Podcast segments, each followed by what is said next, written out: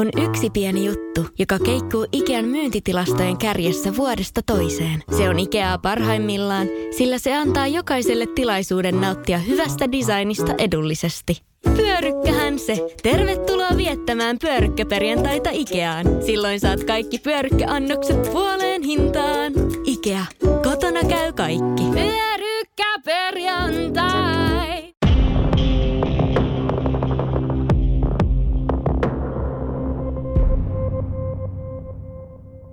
Tervetuloa kuuntelemaan Selviytyjät tarinoita elämästä haastattelusarjaa. Parisuuden väkivalta, lähisuhden väkivalta, pahoinpitelyt. Kolmas nainen on tehnyt kappaleen En oo kuullut mitään, joka kertoo juuri, juuri tällaisista tilanteista. Tänään aiheesta on puhumassa minun kanssani Milja Köpsi. Tervetuloa. Kiitoksia. Tuota, lähdetään ruotimaan vähän sun tilannetta tuolta sun lapsuudesta. Ö, millaisena sä näet isäsi ja äitisi välisen parisuhteen ja heidän välisen dynamiikan? Mä oon kasvanut hirveän tasapainoisessa perhesuhteessa. Mun äidin ja isän välit on, on toki olleet jossain vaiheessa hieman vaikeat, mutta mua ei ole silloin ollut olemassa. Mutta sen jälkeen heillä on ollut hirveän rakastava parisuhde ja meidän isä on osoittanut rakkautta ja kiintymystään aika selkeästi ja näkyvästi. Jos on pitäisi kuvailla vähän isäsi ja äitiäsi, niin miten sä kuvailisit heitä? Meidän äiti kantaa maailman tuskaan. Se kokee olevansa syypää mampaan ja tsunamiin ja nälän hätään. Ja se on valmis tekemään muiden eteen tosi paljon asioita. Meidän isä on semmoinen avoin ihmisiä koskettava hahmo, jolle ei mistään asiasta puhuminen ole millään muotoa tapu. Minkälaisen mies- ja naiskuvan sä opit vanhemmiltasi? Meidän isä on kasvattanut mut poikkeuksellisesti tämän ikäisenä naisena niin hirveän tasa-arvoisesti, kyllä. Mutta silti mä näen, että meidän äiti on ollut tosi uhrautuva. Ja se on tehnyt ehkä enemmän kuin sen olisi pitänyt tehdä. Korostiko he mitään asioita sinulle? Että minkälainen naisen pitäisi olla tai minkälainen miehen pitäisi olla? Ei. Mikä on itse asiassa ihan helvetin hyvä. Meidän isä on korostanut vain ja ainoastaan sitä, että täytyy olla oma-aloitteinen ja rohkea ja itsepäinen. Kerro vähän nuoruutes suhteista ja suhdekokeiluista. Minkälaisia ne oli? Mulla on aika vähän teiniässä mitään sellaisia kokeiluja. Muutamia viattomia poikaystäviä, kenen kanssa on pussailtu ja pientä sydänsurua. Mutta olen kohdannut lievää seksuaalista väkivaltaa tai ei se ehkä ole seksuaalista väkivaltaa, mutta mitähän se nyt olisi, lähentelyä, joka on kyllä selkeästi mielestäni vaikuttanut siihen, että pitkän aikaa koin, että, että mun että mut hyväksytään vain ja ainoastaan tavallaan se seksin tai seksuaalisuuden kautta. Joo. Mua ei ole olemassa ilman sitä. Minkälaisia muistoja sulle jäi noista nuoruuden minisuhteista, jos näin sanotaan? No niistä hyvistä sulosista teinirakkauksista on jäänyt vaan niin kuin hyviä kauniita muistoja. Mutta sitten taas tästä yhdenlaisesta kohtaamisesta ja satunnaisista muista, mitä nyt naisen arkeen valitettavasti kuuluu, niin niistä on tullut vähän semmoinen, sitten tulee vähän semmoinen saastaneula. Joudutko koskaan pelästymään parisuhteessa? Siis pois lukien tämä yksi tapaus, mistä, mutta onko sulla koskaan ollut semmoista, että sä oot joutunut miettimään pari kertaa, että mitä tässä nyt seuraavaksi tapahtuu? Ei. Tämä on itse asiassa, tämä mistä tullaan puhumaan, niin se on ainoa, jossa mä oon pelännyt. Sitä edeltävässä pitkässä parisuhteessa kaikki oli hyvin, hyvin, hyvin tasasta. Ja sitten taas tämän puheeksi tulevan parisuhteen jälkeen, niin mun suhteet on ollut hyvin turvallisia, joskin toki on täytynyt käydä aina sitä keskustelua itsensä kanssa, että onko tämä kyseinen ihminen minua varten. Sä oot tosiaan ollut kaksi kertaa naimisissa. Kolme. Kolmesti, mutta kaksi kertaa, en, tai tämä oli toinen kerta sitten, mistä tullaan puhumaan, Kyllä. mutta milloin sä päädyit ensimmäisen kerran avioon? Ää, hyvin nuorena, noin 19-vuotiaana. Ja tota, Se on aika nuori. se on joo. Mä oon syvästi uskonnollisesta perheestä, jossa ei hyväksytty esiaviollisia parisuhteita. joten oli hirveän luonnollista mennä sitten naimisiin. Ajattelitko itsekin niin silloin, että oliko se tavallaan sulle se kynnys, että nyt pääsee harrastamaan seksiä? Ei, olen menettänyt neitsyyteni ennen No niin. avioliittoa. Mutta iskä ja äiti ei tiedä siitä. Iskä ja äiti tietää siitä. Aha. myös kyllä. Tämä on käsitelty. Olemme hyvissä, hyvissä keskusteluväleissä heidän kanssaan.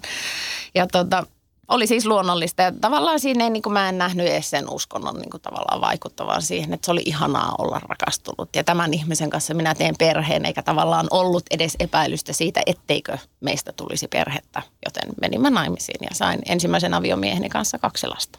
Mitä avioliitto merkitsi sulle tuolloin, kun sä olit 19-20? Kun kuitenkin on myötä- ja vastamäessä, kun kuolema meidät erottaa. Sä sanoit, että teillä oli jo se, että me halutaan olla perhe. Mm. Mutta mitä se avioliitto sinällään merkitsi sulle?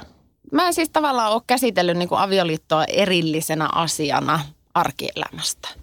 Et mä en ole niin kuin tavallaan laittanut siihen mitään semmoisia paineita, vaan se on tavallaan ollut semmoinen turhankin luonnollinen jatke sille, että olen rakastunut tähän ihmiseen osoittaakseni sitoutumistani tähän mennään naimisiin. Ja sitten se arki jatkuu edeltävänä päivänä avioliitto on täsmälleen samanlaista kuin hääpäivän jälkeenkin, että ei se niin kuin ole sen kummempaa, mutta – Mitä sä olit oppinut avioliitosta isäsi ja äitisi liittoa, jos ajattelet?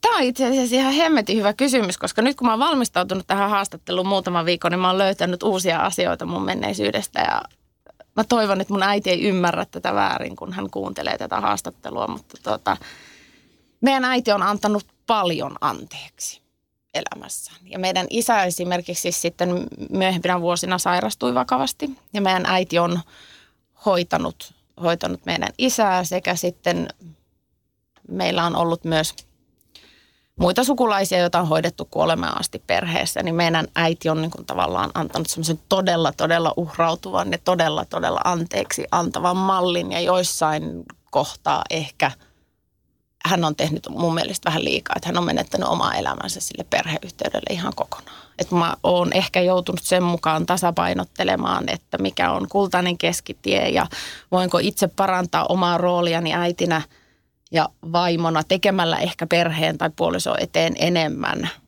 mikä saattoi sitten tässä yhdessä storissa niin karata hieman käsistä, mutta hirveän vaikeita asioita oikeasti. Jos niihin olisi joku semmoinen totuus, niin tämmöisiä ongelmia ei olisi.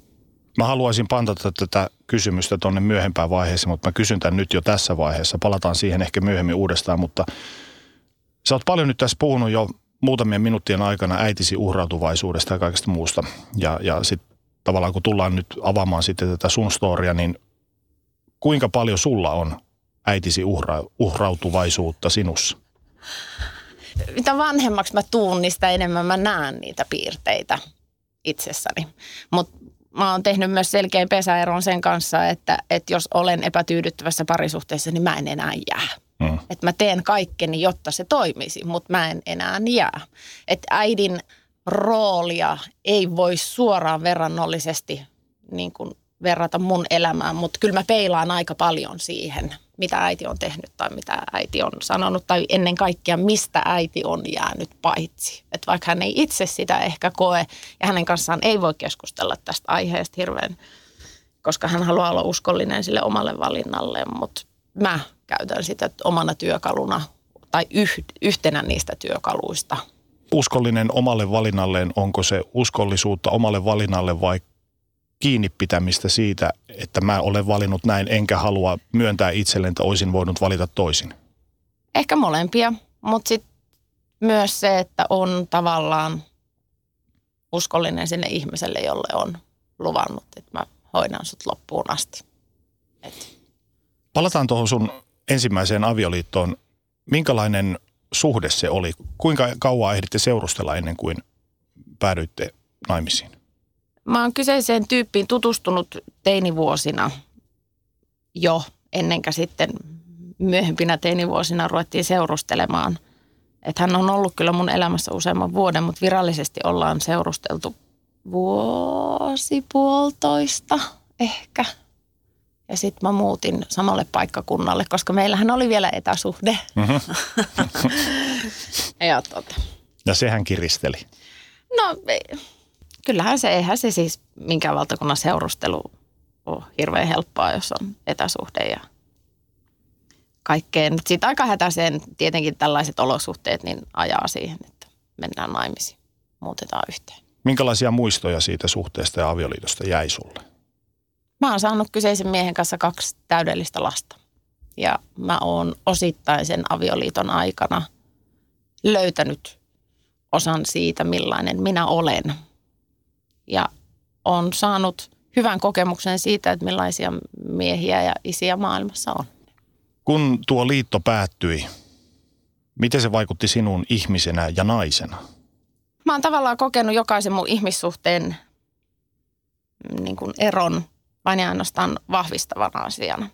Mä oon joutunut mun elämässä ottamaan sellaisen, sellaisen lähestymistavan asioihin, että kaikesta täytyy löytää jotain hyvää ja mikään asia tässä maailmassa ei ole saanut tapahtua ilman, että siitä saadaan jotain joko oppia tai voimaa, työkaluja, jotain positiivista. Että mä en, mulla on erilaisia suruprosesseja ollut jokaisessa, jokaisessa parisuhteessa, mutta ne on päättynyt tietynlaiseen, anteeksi, käytän sanaa voimaantumiseen. en, en pidä tästä sanasta yhtään, mutta se ehkä kuvaa sitä kaikkein eniten. Varsinkin nyt, kun on jo kolme avioliittoa takana, niin on tavallaan tullut semmoinen kummitus epäonnistumisesta. Mm. Mutta toisaalta mä haluaisin puhua kuitenkin enemmän rohkeudesta ja siitä, että mä oon helvetin itsepäinen löytääkseni onnen ja että, että mä saisin olla sellainen kuin mä oon että ihmiset edelleenkin rakastaisi mua. Mä oon törmännyt sellaisiin suhteisiin, missä muuhun rakastutaan tällaisenaan, mutta kun mennään yhteen, niin sitten ruvetaan muokkaamaan toista ihmistä sellaiseksi kotivaimotyyppiseksi, eikä enää sitten olekaan niin kuin samat kriteerit tavallaan siinä rakkaudessa olemassa. Mutta onko meidän ajatus avioliitosta liian fakkiintunut, että siinä ollaan kuolemaan saakka? On, siis Emmekö me se... voida ajatella sitä, että se on nyt näin, että se kestää sen oman kaarensa ja that's it. Että tavallaan avioeron, avioeron partaalle joutuneet ihmiset joutuvat käymään läpi aikamoisen ulkopuolisten syyllistämisen. On. Siis mä koen eniten sitä painetta ulkopuolelta, koska siis mä aina puhun, kun rakastun ihmisen, niin mä puhun, että hän on mun elämäni rakkaus mutta sehän on aina sen hetkisen mm. elämän. Kaikki meidän elämässä olevat olosuhteet ja ihmiset, jotka siinä on mukana, tilanteet, työ, paikat, niin ne vaikuttaa siihen, millainen minun elämäni on äk- aikajanalla yksi vuotta, viisi vuotta, kymmenen vuotta. Ja kaikki se muokkaa meitä ja tavallaan myös ne uudet muuttuvat olosuhteet tekee meidän elämästä uuden. Joten minulla on ollut useampi elämäni rakkaus tällä ajalla. Ja mä koen, että avioliitto ei se nyt ehkä ole aina ollut niin fiksua mennä naimisiin, mutta se on tavallaan ollut sitä uskoa siihen elämään, siihen elämän vaiheeseen ja panostusta siihen. Että enhän mä mene naimisiin huvikseni, vaan mä oon mennyt naimisiin sen takia, että mä oon uskonut siihen, että mä annan jumalauta kaiken tälle ihmiselle. Halusta ja palosta. Kyllä. Hmm. Mutta sitten taas se, että, että kun on alkaa lukemat lähestymään Elisabeth Taylorin avioliittokertoja, niin kyllä siitä tulee sellainen vitsi. Niin. Ja mä pyst- Pikaruokaa. Joo, mä pystyn nauraamaan sille vitsille mun kavereiden kanssa, mutta on hetkiä, jolloin mulla herää semmoinen huono mieli siitä, että että uskallanko sanoa enää ääneen, että olen rakastunut tai että olen tavannut maailman mahtavimman ihmisen, koska mä olen sanonut sen ennen. Niin, ja sitten ulkopuoliset ja sivulliset naurasketaan, niinpä tietenkin. Mm, juuri tämä. Mm. Mutta koit sä epäonnistumisen tai turhautumisen tunteita, kun päädyitte eroon ensimmäisen kerran? En, koska mä olin tavallaan löytänyt itseni ja tavallaan itselleni sopivamman kumppanin, tai niin ajattelin sillä hetkellä, niin mä tunsin iloa ja sitä typerää voimaantumista ja sellaista, että nyt mä oon tullut himaan. Että ensimmäistä kertaa mulla on semmoinen olo, että mä oon tullut kotiin. Sulla ei ollut avioliiton jälkeen mitään sinkku, villiä sinkkuvaihdetta? Ei. Eli seuraavasta seuraavaan? Joo, mä tapasin toisen aviomieheni työpaikalla. Työpaikallani ja meillä ei välittömästi syttynyt esimerkiksi fyysistä suhdetta, vaan hirveän pitkään oltiin kaveritasolla, joskin pinnan alla varmaan oli, oli suuntaan jos toiseen semmoista ihastumista, niin mä en kerennyt sitten olemaan villi siinä vaiheessa. Sitten päädyimme yhteen. Kuinka vanha olit tuolloin? Hyvä kysymys, koska tämä aihe, jota ruvetaan käsittelemään, niin se sisältää hirveän määrän vuosia ja semmoista kadonnutta muistitilaa. Mä en oikein tiedä, että missä järjestyksessä kaikki asiat on tapahtunut, milloin ne on alkanut ja milloin ne on loppunut. Mä veikkaisin, että mä oon ollut 25, 27. Eli lapset olivat kuitenkin vielä muutamia vuosia vanhoja vasta. Pojat on syntynyt 97-98. Te tapasitte työpaikalla ja siellä oli pientä sutinaa ja säpinää. Miten aloitte seurustella? Siis se oli hirveän hurmaava mies. Sen parhaimpiin puolin on aina kuulunut se, että se on tosi supliikki ja se on hirveän huomaavainen. Ja se on todella hyvä seuramies, että aina kun on ollut jotain bileitä tai illaistujaisia, niin se huolehtii siitä, että kaikilla on hyvä olla. Ja se on aina tehnyt niin kuin, mun ensimmäisen aviolimieheen verrattuna, niin, niin kuin ero oli kuin päivä ja yö. Toista ihmistä ei kiinnostanut niin kuin minglaaminen eikä mikään tällainen ollenkaan. Tämä oli todella hurmaava. Se oli hauska.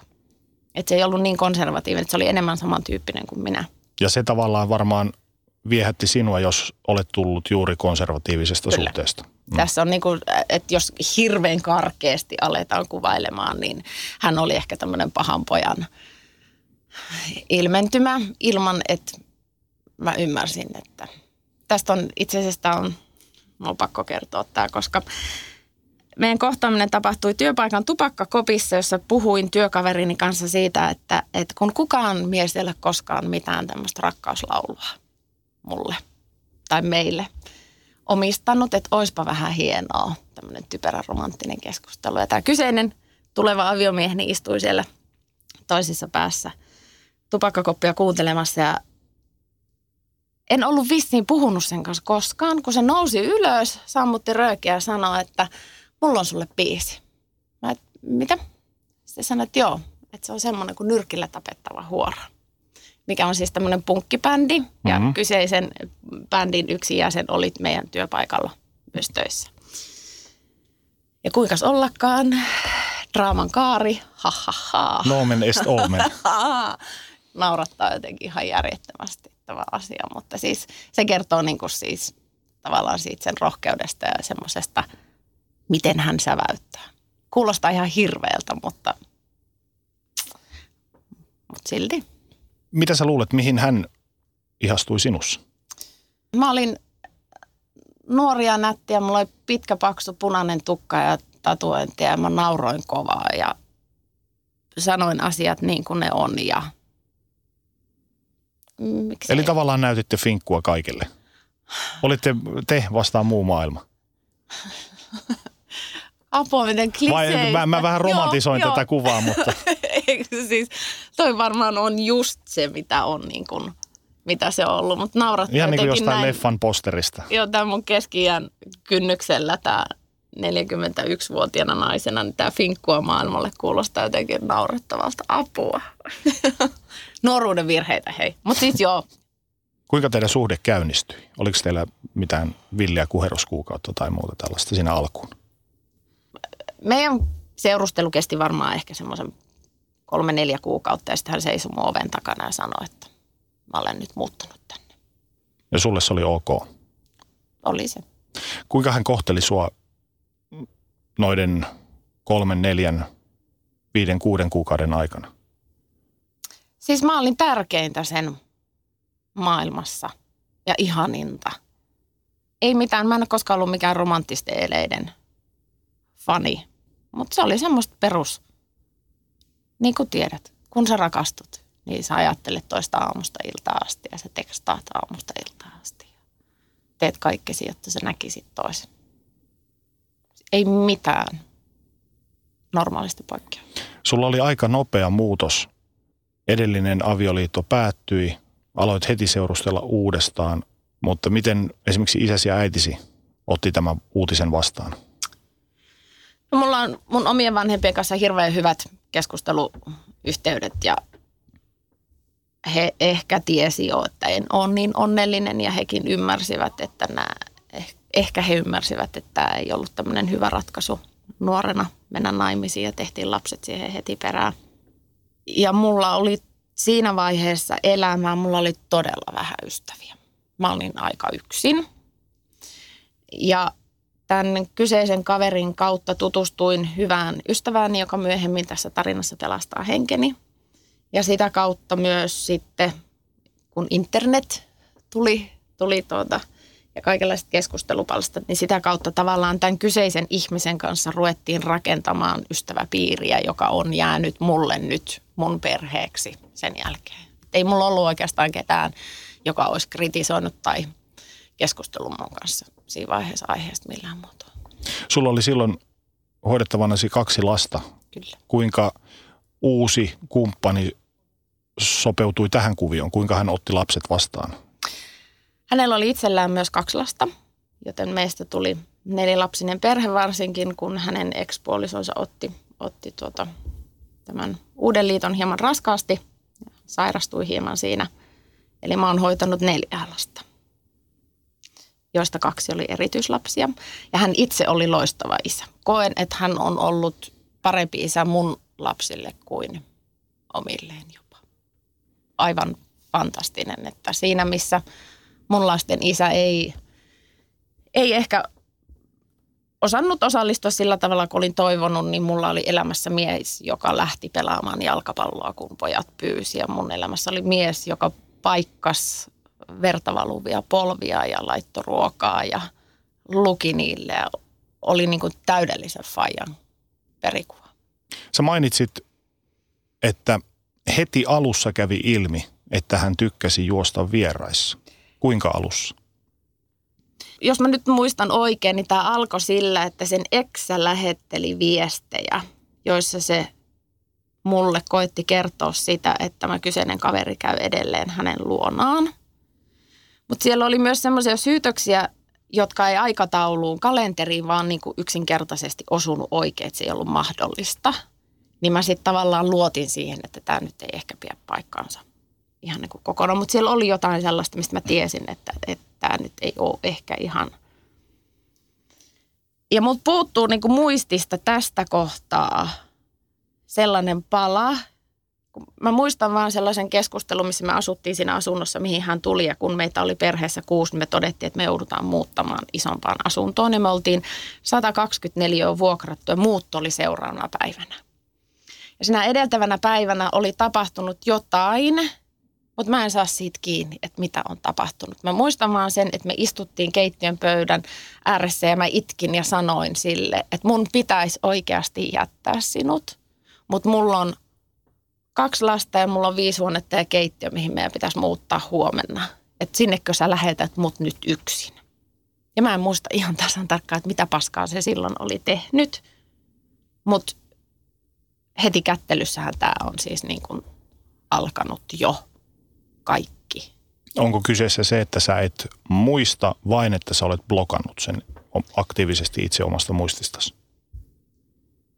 Um, mä luulen, että koska tämä koko prosessi kesti niin lukemattomia vuosia ja koska mä olin todella huonossa kunnossa fyysisesti ja psyykkisesti siinä suurimman osan aikaa sitten lopulta, niin musta tuntuu, että mulla ei vaan resurssit enää niin kuin riitä siihen, että mä saisin sieltä nousemaan jokaista yksittäistä kohtaa. Mikä välillä niin kuin tavallaan myös saa mut epäilemään sitä, että onko tätä tapahtunut ollenkaan. Onko tämä niin kuin totta.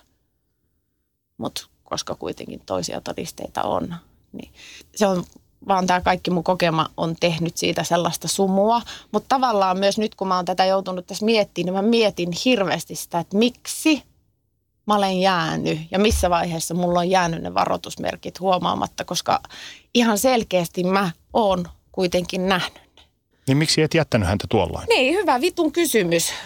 Se on varmaan ollut se, että, että mä en tiedä, miten mä pärjään taloudellisesti – että miten se muuttui. Siellä oli tavallaan se, että mä oon ollut hirveän rakastunut siihen ihmiseen ja mä oon tavallaan ajatellut, että nyt mä hoidan tämän suhteen aikuismaisesti, että me selvitään mistä vaan, kun me voidaan keskustella ja tuossa toisessa ihmisessä on hyviä ominaisuuksia ja että ihmisethän tekee virheitä, että kyllä kaikesta selvii, että eihän tämä nyt ole niin iso juttu. Ajatusmalli, jonka olen tunnistanut hirveän monessa muussa ihmisessä ja parisuhteessa ympärilläni myös. Mikä on ihan ok Kyllähän sä voit antaa asioita anteeksi. Kyllähän sun kuuluukin Ja yrittää. pitääkin. Ja kyllähän sun täytyy tehdä mm. töitä. Mutta se, että mitä mä en osannut asettaa, niin on se raja Mm. sitten jossain vaiheessa. Sä kerroit myös, että hänestä tuli mustasukkainen mustis, eli hän tavallaan projisoi omia tekemisiään sinuun, kuvitellen sinun hypänneen vieraissa. Joo. Kuinka mustasukkainen hänestä tuli? Öö, hyvin.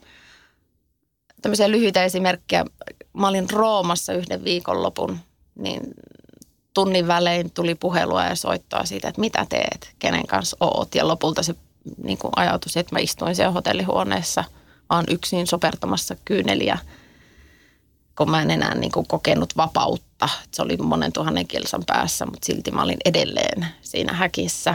Ja sitten meillä oli joskus kotona illaistuja ja sitten me pelattiin tosi usein mun ystävien kanssa kaikkia seurapelejä. Ja taas kerran oli tämmöinen ilta ja meillä oli paikan päällä mun veli ja hänen ystävänsä ja mulla oli sinkkukavereita ja sitten kun oli jo ilta myöhä ja meille yleensä ihmiset jäi sitten nukkumaan, niin yksi sinkkuystävistäni meni tämän toisen sinkkupojan kanssa pötköttelemään sängylle ja koska me oltiin tavallaan samannäköisiä sen tytön kanssa – ja hän oli jonkin verran päissään, niin se ei erottanut enää, niin kuin, että kuka on, vaan se automaattisesti oletti, että minä olen hänen silmiensä edessä tämän toisen ihmisen kanssa täällä.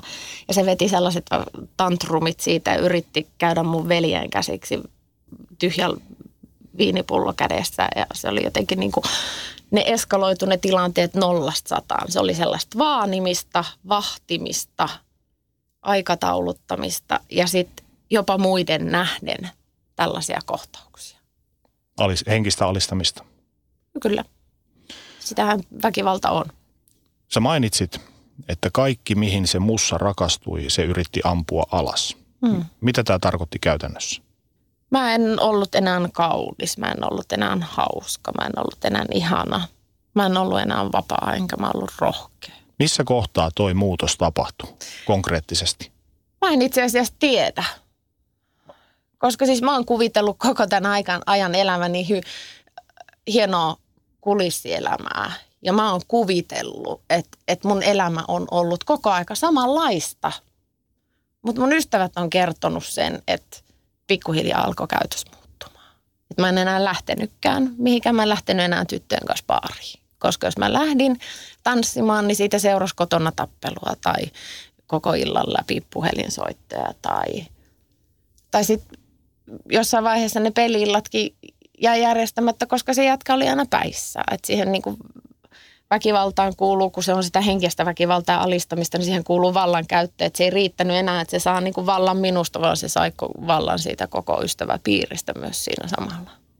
Mä kuulin yhä enemmän ja enemmän olevani huono. Tai kun tuli joku riita, niin se aina johtui siitä, että mä oon aloittanut ja mä opin niin kuin tavallaan siihen, että mun täytyy olla hiljaa, ettei tule riitaa.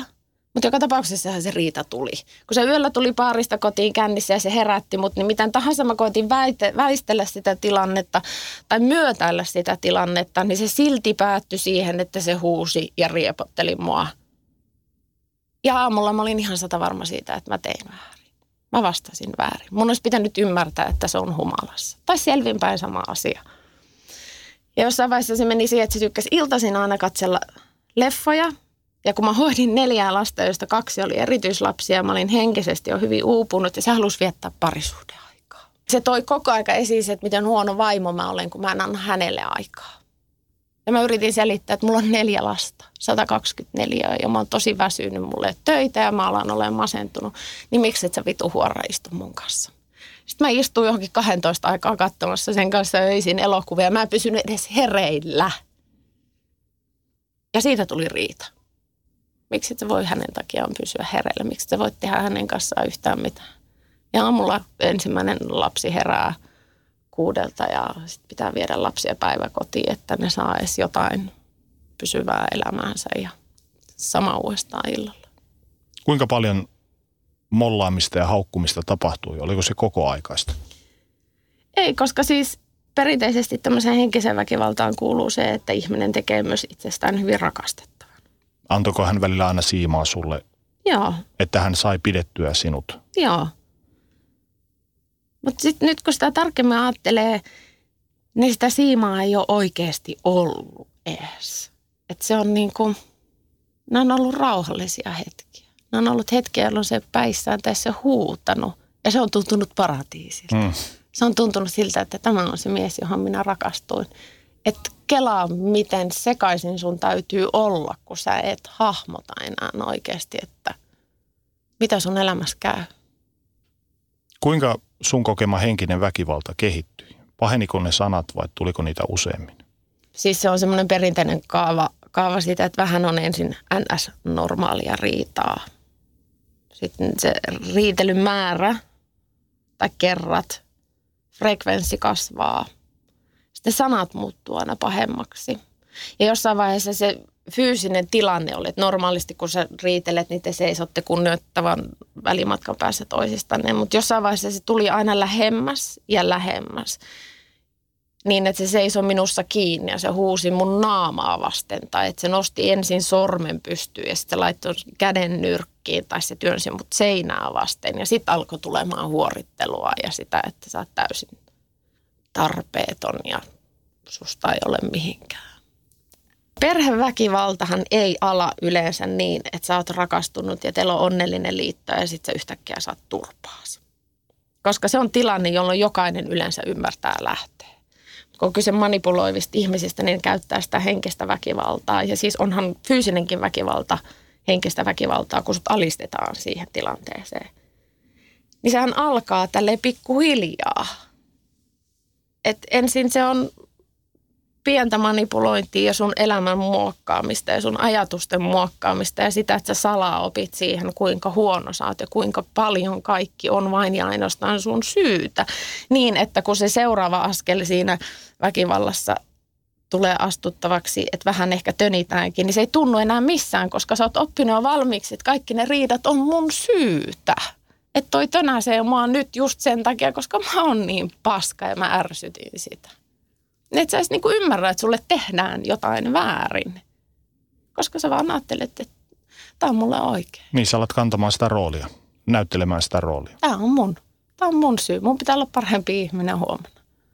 Ensimmäiset varoitusmerkit oli niistä syrjähypyistä. Jatkuiko, jatkuiko ne? Kyllä ainakin kerran sain sen jälkeen hänet kiinni vieraassa käymisestä, mutta mä olin siinä vaiheessa niin syvällä siinä – siinä, siinä parisuhteessa jo ja siinä pahassa olossa. Että se päivä, jolloin hän jäi siitä kiinni ja mä suutuin, niin se oli sen päivän tosi nöyrää jätkää. Että se ei edes niinku sormeaan nostanut mua vastaan eikä huutanut, vaan se oli tosi pahoillaan ja yritti tyynnytellä mua ja hän tuntui siinä hetkessä, tietenkin varmasti näytelmän merkeissä, niin alistuvan siihen, että, että nyt on näin. Mutta toisaalta mä en osannut siinä vaiheessa oikeasti enää lähteä – koska niin paljon pahaa tapahtui joka tapauksessa. Että se oli vain ja ainoastaan yksi lisäisku siihen, kuinka huonosti minä voin ja kuinka sekavasti mä pystyin ajattelemaan. Ei se muuttanut mitään muuta kuin, että se vaan pahensi kaikkea. Sitä, se jotenkin rakensi sitä vankilaa mun ympärillä entistä kovemmaksi. Tiesitkö, että oliko hänellä edellisestä suhteesta samanlaista taustaa? Mä oon kerran kysynyt hänen eksältään, että onko sulla käynyt koskaan että kyseinen ihminen olisi, olisi tota, millaisia teidän riidat oli. Niin se sanoi, että kyllä se joskus huutaa ja vähän töni. Sitä on ollut olemassa ilmeisesti jo aikaisemmin, mutta se on eskaloitunut sitten jotenkin muun kanssa. Koska mäkään en aina ymmärtänyt pitää, tämä on siis tämä on niin sairas ajatus, kun mä sanon, että kun mäkään en ymmärtänyt pitää turpaani kiinni kaikissa tilanteissa – että kun mä jossain vaiheessa yritin nousta sitä vastaan, niin sehän ruokki sitä vihaa, mikä sillä oli jo päällä. Vaikka mähän tein ihan oikein. Bensaaliekkeihin. Niin, hmm. vaikka mähän tein ihan oikein. Mutta se, että mulla on edelleen niin kuin 15 vuoden, 17 vuoden jälkeen, mä sanon edelleen, hmm. edelleen että mä en osannut pitää, mä en osannut pitää turpani. Hmm. Kelaa. Hmm. Miten sä jaksoit? Henkisesti mä en jaksanutkaan. Oliko se robottimaista suorittamista vain?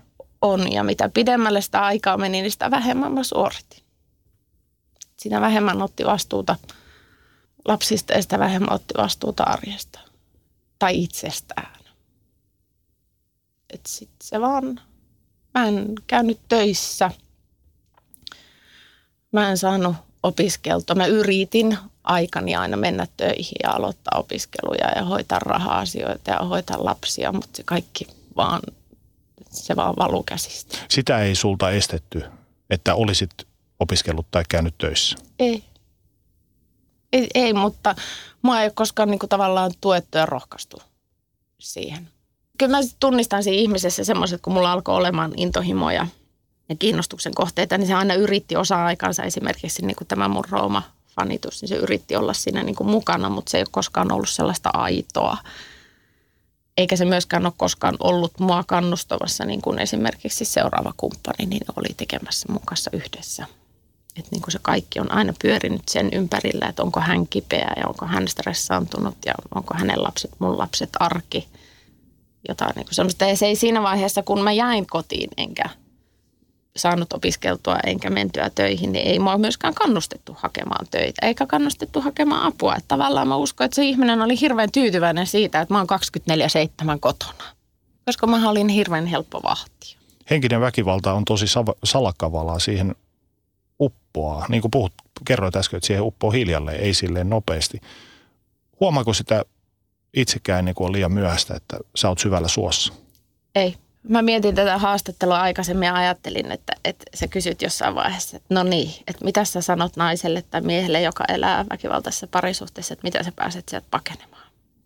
Ja mä totesin, että mulla ei ole siihen neuvoa, koska nämä mun neuvot tai tämä mun tarina on ehkä kaikkein hyödyllisin sellaiselle ihmiselle, joka etsii rohkeutta, rakastaa itseään, rohkeutta, saada itselleen hyvän elämän, koska se on niin salakavallaa se väkivalta.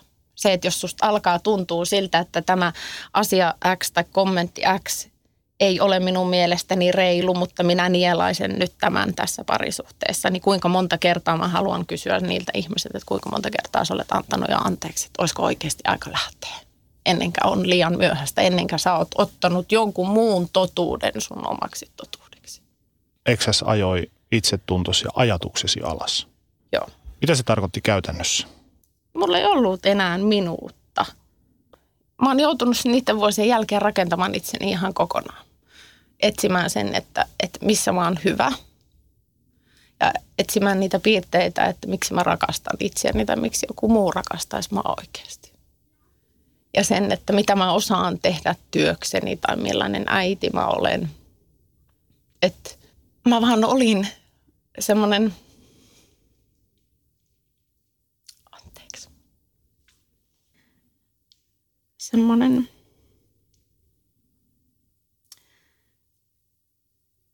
musta möykky, joka liikkuu vaan, koska oli pakko liikkua. Oli pakko selvitä seuraavaan päivään, jos sattuisi, että seuraava päivä olisi parempi. Sekö piti sut siinä suhteessa? Sä toivoit, että huominen on parempi. Mä toivon, että jostain tulisi joku ratkaisu ja kaikki loppus. Että se vaan, kaikki järjestyisi jotenkin. Mutta sitten jossain vaiheessa kävi selväksi, että ei ne päivät muutu. Ei ne päivät eroa toisistaan.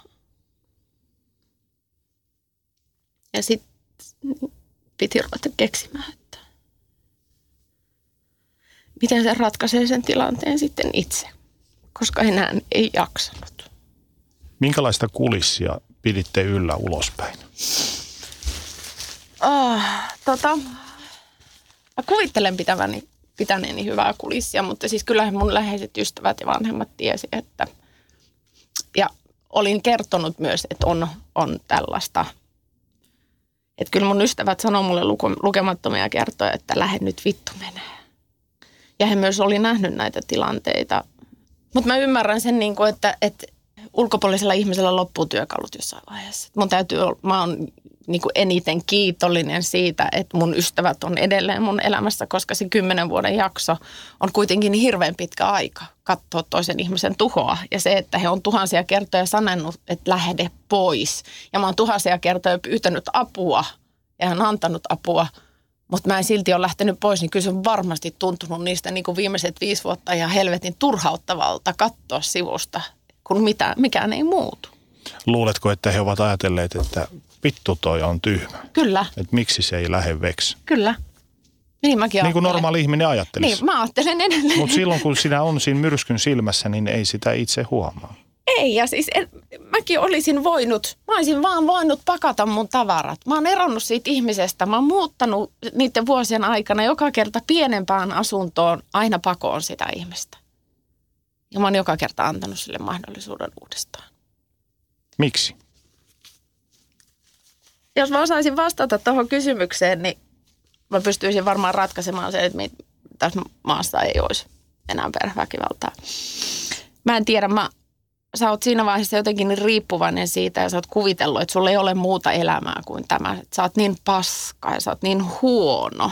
Ja sä tarvitset sen toisen aikuisin siihen pyörittämään sitä sun arkea ja toinen ihminen on, on ollut osa sun arkea. Ja se on ainoa, joka sun kanssa suostuu olemaan, kun sä oot niin Eli hän on Jumalan armosta sinun kanssa. hän on Jumalan armosta minun kanssa ja sitten tavallaan kun se jossain vaiheessa lopetti sen käsiksi käymisen, niin sitten mä kuvittelin, että no niin, että meitsi on tehnyt tässä kymmenen vuotta parisuhteen eteen töitä, että nyt, nyt niin kuin, Homma pelittää. nyt homma pelittää, nyt on helvetin hyvä liitto. Se on se, kun toinen muokkaa sun persoonallisuutta ja ajatuksia päivittäin. Kun sä et ole enää oma itsesi, sä et ole oikeasti enää ihminen, vaan sä oot semmoinen tahdoton möykky. Että joka kerta, kun sä yrität rimpuilla pois, niin sut vedetään hyvin yksinkertaisilla asioilla takaisin. Olkoon se sitten tyhmyyttä tai sairautta, mutta niin vaan siinä käy, vaikka sä et oikeasti niin halua. Sä kerroit, että sä olit myös yrittänyt nousta häntä vastaan. Miten tämmöiset tilanteet alkoivat? Mitä niissä tapahtui? Mä oon niin suurimman osan niistä riitatilanteista tai siitä, että se uhoaa mulle, niin yrittänyt ensin sitä, että kun mut heitetään seinää vasten, niin mä oon hiljaa.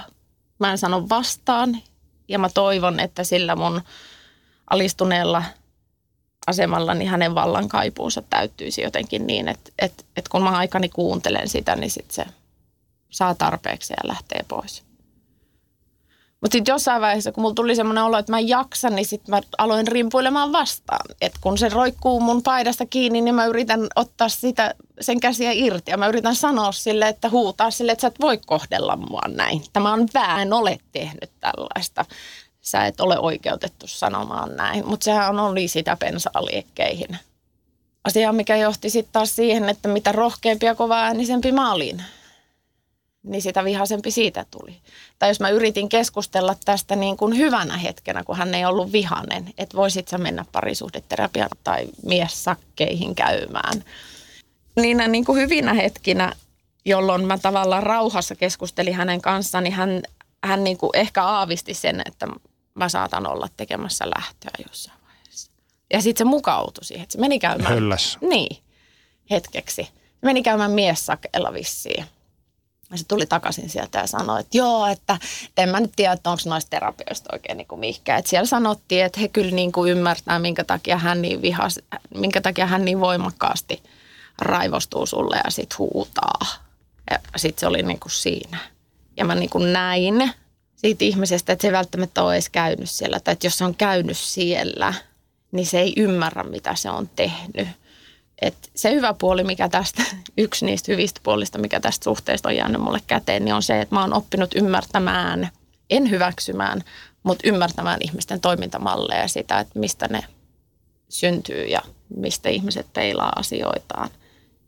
Ja myös niin kuin tulkitsemaan niin kuin hänen kohdallaan sitä, että mähän yritin koko sen ajan, mä olin myös siinä parisuhteessa sen takia, että mä yritin saada sen sanomaan mulle, että joo, mä oon tehnyt sulle väärin. Se ei koskaan sitä sano. Niin sitä ei koskaan tullut. Ei. Et nyt hänellä joku aika sitten meni jonkun tyttöystävän kanssa poikki ja se pienessä kännissä laittoi mulle Facebook-viestiä ja kysyi, että onko hänen kanssaan vaikea olla parisuhteessa. Ja mä menin sanattomaksi. Ja sitten mä laitoin sille viesti, että, että etkö sä tiedä, millainen sä olit meidän avioliiton aikana. Että ootko sä unohtanut, miten vaikea sä oot? Eikö sulla niinku mitään mielikuvaa siitä, millainen paska sinä olet? Joo, että kyllä hän tietää, että hän oli ehkä vähän ja saattoi mennä joskus vähän yli. Mä ajattelin, että siellä on niin kuin self-denial vahva hänessä, että, mutta tavallaan tunnen myös hänen taustan ja mä oon antanut sille ihmiselle anteeksi. Mä en tunne kaunaa sitä ihmistä kohtaan ja mä tavallaan, jos haluan hänelle ajatuksen antaa, niin se on sit sääliä ja sitä, että on tavallaan pahoillaan siitä, että sillä on tosi huono elämä. Koska mä tiedän, että jos mä esimerkiksi napsauttaisin sormia nyt, niin se juosten tulisi takaisin. Että mä oon jollain kieroutuneella tapaa hänen koko elämänsä rakkaus, mutta hän ei ole osannut sitä. Hänelle ei ole tarvittavia taitoja ihmissuhteiden ylläpitää. Kun hän kyykytti sua, kyykyttikö hän sua julkisesti vai tapahtuiko se aina kodin seinien sisällä? Julkisesti se oli yleensä vaan semmoista lempeää vitsailua. Me oltiin hirveän hauskoja keskenämme, varsinkin silloin alkuaikoina. Siinä ei ollut niinku sellaista pahaa ilkeyttä. Mutta sitten loppuaikoina se alkoi olla sitä, että jos hän oli humalassa, että jos oltiin ystävien kanssa tai jos oltiin lähipaarissa, missä hän pelasi, pelasi biljardia, niin sitten kun hän joi, niin, sit, niin siinä tietyssä vaiheessa se alkoi tulee läpi. Mutta sekin tuli sitten läpi tavallaan silleen, että hän tavallaan oletti, että kukaan ei näe. Että se ei koskaan siellä baarissa esimerkiksi arkkanut riehuu mulle, mutta sitten baarin ulkopuolella. Oli yksi sellainen kohtaus, joka liittyy selkeästi siihen, mikä on, on auttanut mua paranemaan ja pääsemään eroon tästä suhteesta. Oli just joku tämmöinen ilta, että olin hakemassa häntä baarista pois tai olin seuraamassa hänen peleään tai jotain. Se oli päissään kuin ankkaisen sillä baarin ulkopuolella. Alkoi mulle jotain huutaa ja mä muistan, että mä olin niin siinä, siihen aikaan jo, mä olin jo ihan hermoraun, että mä vaan itkin, seisoin paikallani ja kyyneleet valuu pitkin mun poskia ja se tuli vähitellen lähemmäs ja lähemmäs mua ja se nosti sen sormen pystyyn ja se laittoi sen nyrkkiin ja se rähjäs mulle tässä nenä kiinni mun naamassa. Ja siellä viiden metrin päässä oli yksi meidän yhteinen ystävä ja mä sivusilmällä näin, että se seurasi sitä tilannetta. Ja yhtäkkiä se harppo sieltä ja työntyi siihen meidän väliin ja työnsi sen miehen pois mun naamalta ja sanoi, että nyt riittää, että lähde menee. Ja se oli tavallaan ensimmäinen kerta, kun joku muu teki sen mun, mun elämässä kokeman kivun ja sen ajatuksen siitä, että on epäreilua, niin se teki sen todeksi. Että tuli ulkopuolinen ihminen, jonka mielestä mua kohdeltiin väärin. Ja se niin kuin tavallaan vahvisti sitä ensimmäistä kertaa että joo, tämä ei ole oikein. Ja mä oon niinku, mä oon sille kyseiselle ihmiselle siitä väliin tulosta ensinnäkin tämmöisissä pienissä lähiöpiireissä, jossa on kukkulan kuningas, niin se, että sä tuut, tuut toisen territorioon tämmöisellä asialla väliintulolla ja kaikella se vaatii varmasti rohkeutta, mutta myös se, että sillä on – sillä on ollut korvaamattoman suuri merkitys sille, että, että mä oon ymmärtänyt, että se ei ole oikein. Että mä oon saanut otteen siitä, että ajatukseni eivät ole mun omia ajatuksia, vaan ne on ollut sen toisen ihmisen mun päähän syöttämiä. Ja ne pienet avuhuudot mun pään sisällä, niin, niin tota, ymmärsin, että niille kuuluu antaa tilaa. Antoiko toi välitulo sinulle rohkeutta liikahtaa toiseen suuntaan? Joo, ja mä en siis niinku edes tiedä, että miten se loppujen lopuksi se irtaantuminen tapahtui. Et koska se kesti kuitenkin niinku vuosia päästä eteenpäin. Mutta ne oli niinku pieniä askeleita. Ne oli semmoisia pieniä sisäisiä tunteita siitä, että, että mä olen hyvä ja että mun täytyy tästä päästä eteenpäin. Ja sitä, että, että hakeutui töihin ja löysi työpaikan, missä oli hyvä. Ja se, että miten saa kiitosta jostain, missä on hyvä, tai saa tyydytystä jostain, niin elämään tuleekin jotain muuta sisältöä. Pikkuhiljaa. Vaikka siis se töissä käyminen oli ihan hirveän raskasta, koska se mun mielenterveys oli tosi tuhoutunut ja siis mun, mun paraneminen, paraneminen tästä suhteesta niin ajoi mut syvään masennukseen, itsemurhayritykseen ja sen kautta myös pitkälliseen terapiaan ja sitten vielä niin kuin normaalielämään – palaamisen sen jälkeen. Mutta ne oli semmoisia pieniä askeleita, että siellä terapiassakin multa se terapeutti kysyy, että haluatko sinä olla vuoden päästä tässä tilanteessa tai viiden vuoden päästä. Mä et en. no miten sä voit päästä tästä tilanteesta eteenpäin? Miten sä voit karata? Miten sä voit pelastua? Miten sä voit vahvistua? Mitä sun täytyy tehdä? Sitten kun mä vastasin, että en tiedä, niin sitten sen terapeutin kanssa ne pantiin ne askeleet tosi pieniin. Että ensin täytyy olla vahva itsetunto. Ensin täytyy päästä joka päivä edes suihkuun. Et jos, jos nyt viikon käyt joka päivä suihkussa, niin sä oot oppinut uuden tavan ja olet huolehtinut itsestäsi. Seuraavalla viikolla sä voit lakata sun varpaan kynnet. Seuraavassa kuussa sä voit lähteä kavereiden kanssa ehkä shoppailemaan. Ja se oli niinku semmoista pientä, ihan kuin talon rakennusta, että perusteet, ne kivet laitettiin paikoilleen yksi kerrallaan. Mutta mä tiedän tarinoita, missä äh, perheväkivallassa, niin kun sä lähdet kapinoimaan rakentaa sitä omaa elämää, niin sä tuut ruumispussissa ulos. Ja sen takia yksikään näistä tarinoista ei ole samanlainen. Ja yksikään mun kokema asia ei välttämättä sovi johonkin toiseen. Ja sen takia mulle ei myöskään ole hirveästi neuvoja antaa kenellekään muulle. Et. Tässä ei ole yhtä tiettyä kaavaa, ei. miten asiat tapahtuvat. Ei valitettavasti. Ei siinä, että miten sinne syvään pimeyteen vajotaan, mutta ei myöskään siinä, että miten sieltä noustaan. Päästään ylös. pois. Mm. Sä puhut paljon tuosta itsetunnon murtumisesta, niin miten se näkyi sun kohdalla käytännössä? No se on vaikuttanut mun esimerkiksi fyysiseen minäkuvaan tosi paljon. Mä oon katsonut niitä kuvia siltä ajalta, kun me mentiin naimisiin ja mä olin häikäisevän kaunis. Mä en ole kertaakaan tuntenut niinä vuosina enkä sen jälkeen, että mä olisin ollut kaunis. Ja mä koen niin kuin tavallaan sellaista häpeää, häpeää ulkonäöstäni ja asioista, mistä mä puhun tai mitä mä sanon tai miten mä sanon tai millä mä nauran tosi vahvasti. Se on ollut niin semmoinen hirveän pitkä suo, mistä on pitänyt kahlata pois, että oppii hyväksymään itse ensin itsensä. Et niin sitä toisten hyväksyntää on ihan turha lähteä hakemaan, koska sillä se ei se homma kasaannu. Että itteensä on rakastettava. Se on niin ydin kaikkeen siihen, ettei, ettei joudu tällaiseen paskaan ja että selviää tällaisesta paskasta ja että selviää arjesta. Ja että on tasapainoinen avioliitto tai parisuhde tai työsuhde, niin se, että rakastaa itseään. Ja se, että kun mä en ollut kymmenen vuoteen tehnyt yhtään mitään käytännön asioita, työelämä oli ihan helvetin repaleinen ja kaikki asiat oli pitkin tosi huonosti hoitamatta, niin se, että mulla ei ollut käytännön taitoja. Mä olin aikuinen ja mulla oli jo isoksi kasvavat lapset ja mulla ei ollut niin kuin mitään. Mä en osannut mitään. Oliko se unohtanut kaiken? No, mä oon tehnyt aina ikäni kaikkia hanttihommia ja, ja sitten mulla meni se kymmenen vuotta sen ihmisen kanssa siinä parhaassa iässä, kun ihmiset rakentaa uraansa. Kun mä pääsin siitä ihmisestä eroon, niin mä olin samalla levelillä kuin joku 16-vuotias, jolla oli vaan kaksi lasta. Niin lähdepä siitä sitten olemaan vahva itsenäinen nainen. Kuinka nopeasti sä huomasit, että sä alat, vai huomasit sä edes itse, että sä alat muuttumaan toiseksi ihmiseksi, eri miljaksi? En, mä en huomannut sitä. Mun ystävät on sanonut jälkikäteen sitä, että,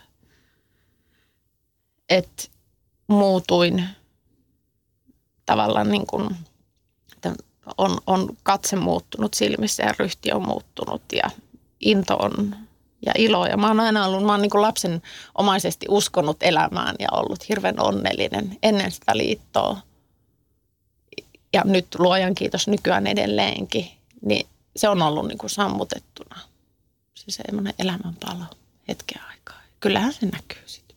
Ja kyllä mä sitten loppujen lopuksi tunnistin sen, kun mä en saanut enää itsestäni mitään muuta ajatusta eroa kuin sen, että, että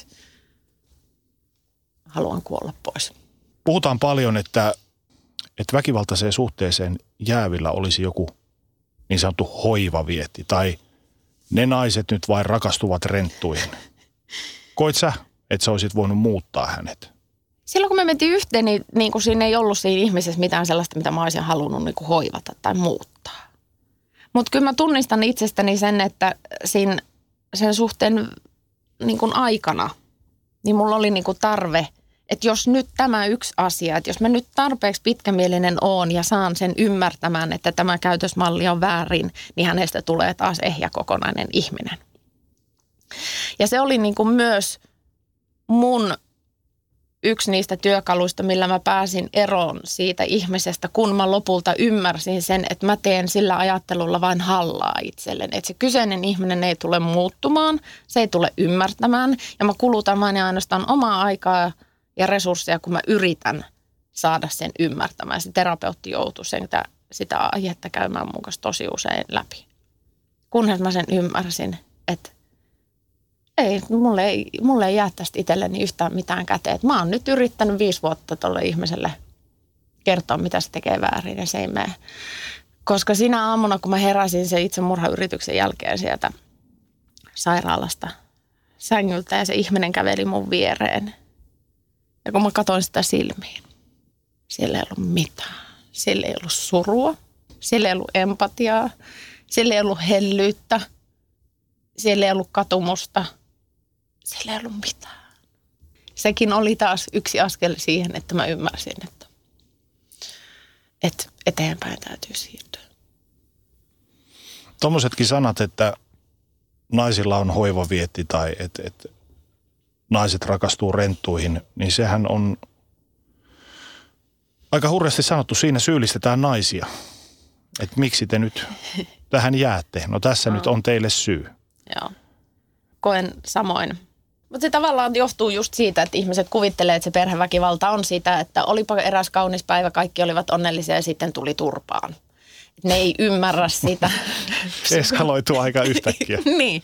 No, silleen ne kuvittelee, että niin. parilla jälkeen on ottanut turpaansa, kun äijä oli vähän päissä, että olisi pitänyt lähteä. Mutta kun ihmiset ei ymmärrä sitä, että fyysinen väkivalta on jo itsessään henkistä väkivaltaa ja sitä fyysistä väkivaltaa er-, edeltää aina – alistamisen ja vallankäytön ja toisen ihmisen murskaamisen niin kuin se draamankaari siinä eellä. Että, että mä ihan huvikseen katson Wikipediasta, että miten siellä määritellään väkivalta, niin siellä on tuotu esiin henkisestä väkivallasta tosi paljon yksityiskohtia ja siellä on tuotu laimin lyöminen myös osana väkivaltaa. Että jos haluaa tutustua väkivallan, fyysisen väkivallan niin kuin psykologiaan tai fysiikkaan enemmän, niin voi vaikka lukea edes sen Wikipedia-artikkelin, niin sieltä niin kuin ymmärtää sen, sen, että mitä kaikkea siihen kuuluu.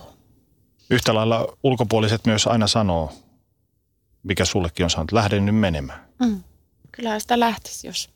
Et ihan niin kuin mä olisin halunnut pilata mun lasten elämän tai oman elämäni tai olisin halunnut pelätä tai, tai halusin tappaa itseni. Et siis onhan nämä niin vitun isoja asioita, että, että siihen liittyy niin paljon enemmän kuin mitä ihmiset ymmärtävät. Mutta sähän lähdit menemään, sä lähdit monta kertaa menemään, sä muutit pois mm-hmm. ja palasit aina kuitenkin takaisin. Ja se kertoo siitä, että miten syvällä sä oot. Saiko hän sanoilla houkuteltua sut, teolla houkuteltua vai olitko niin alistettu? Siis se oli vaan jotenkin niin itse semmoinen, että mä passit ja se tiehensä ja sitten se oli viikon jossain pois tai mä muutin johonkin asuntoon ja sitten mä en tiedä edes, että miten se aina löysi sinne takaisin. Minkälaisia aikoja noi oli noin viikot, kun sä olit pois hänen vaikutuspiiristä? Kun se päässä oleva kuhina oli niin hirveän äänekästä. Että eihän se niin kuin loppunut se semmoinen epäilys ja kaikki se semmoinen metelipään sisällä sen, niiden viikkojen aikana. Ja siihen varmaan sekoittui niin kuin yksinäisyyttä ja tulevaisuuden pelkoa tosi paljon.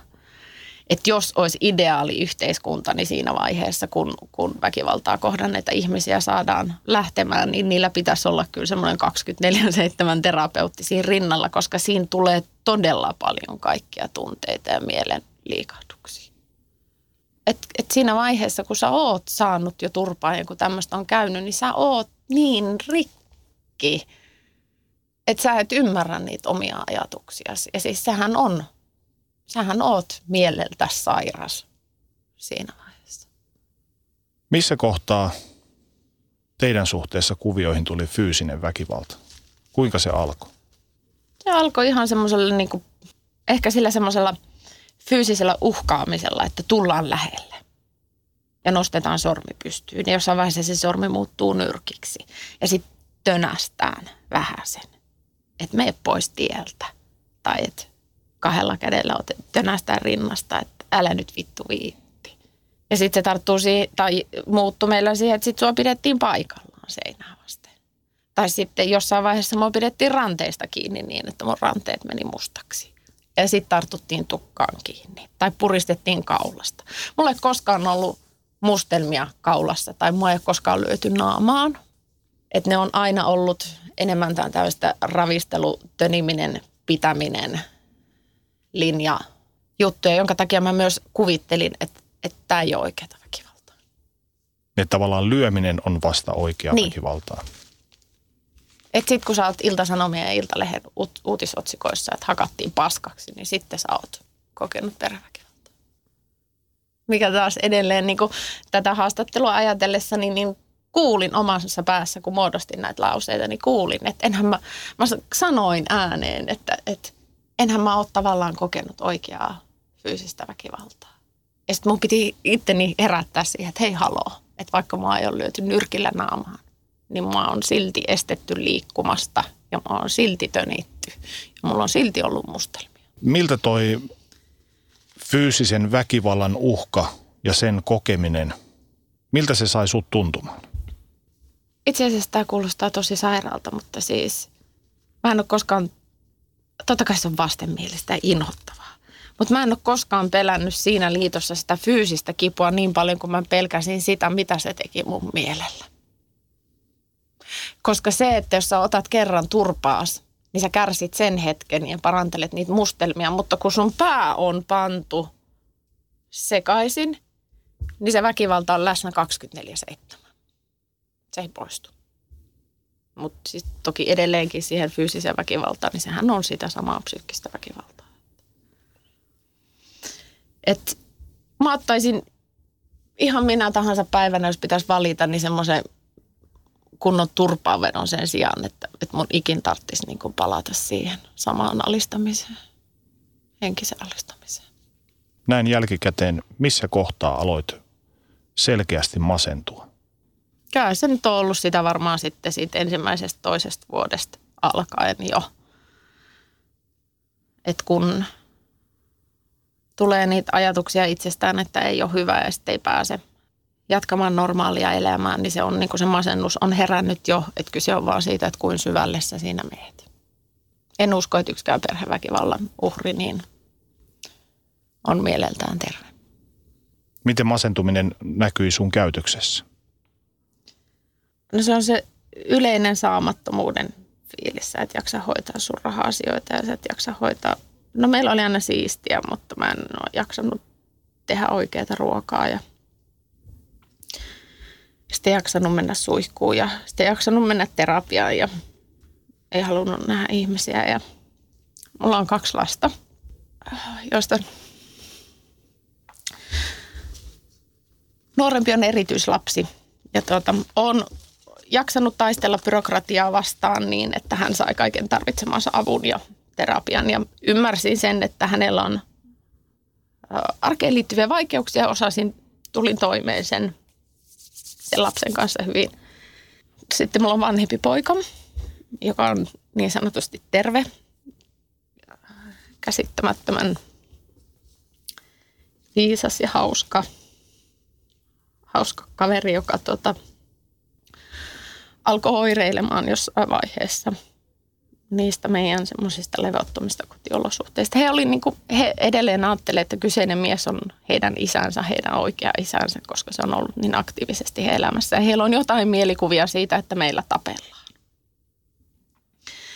Ja esikoiseni on esimerkiksi erään kerran niin rikkonut omasta seinästään oman huoneen seinän yrittäessään saa sen tappelun meidän kämpössä loppumaan, mutta jossain vaiheessa sitä menemättä niin yksityiskohtiin kuin se on hänen elämänsä, mutta tota, hän oireili ja mä jotenkin en ymmärtänyt siinä mun masennuksessa ja paniikissa ja ahdistuksessa enää nenääni pidemmälle. Ja mä luulin, että siinä lapsessa on joku vika, että se on huono. Ja mä yritin saada sitä kaikenlaisen avun piiriin. Mutta sitten ne lopulliset olosuhteet – mitkä olisi lapsesta voinut tehdä terveen. Sen, että mä olisin ollut parempi äiti, se, että, että kotona ei olisi ollut tällaista, niin ne olisi ollut oikeasti se steppi. Mutta mä vein sitä terapiaan ja kuraattorille ja sitten kun se lapsi ei jotenkin tuntunut toipuvan ja sitten se tietynlainen käyttäytyminen vaan niin jatkoi. Ja sitten kun mun oma masennus muuttui siihen, että kun mä olin toimintakyvytön, mutta mä halusin toimia, niin musta tuli vihanen. Ja kun mä en voinut olla itselleni vihanen, mä en osannut karkuun sitä vihaa, mä en voinut olla sille miehelle vihanen, mä en voinut olla sille erityislapselle vihanen, kun se on syntynyt semmoiseksi. Ja koska mä oon ihmispaska, niin mä purisin siihen lapseen. Mä oon ollut sille lapselle vihainen siitä, että sillä on hankalaa. Ja mä oon ollut ilkeä.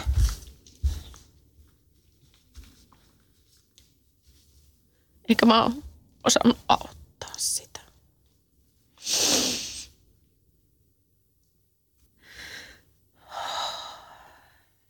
Ja se on myös asia, jonka kanssa mun täytyy elää koko loppuelämäni.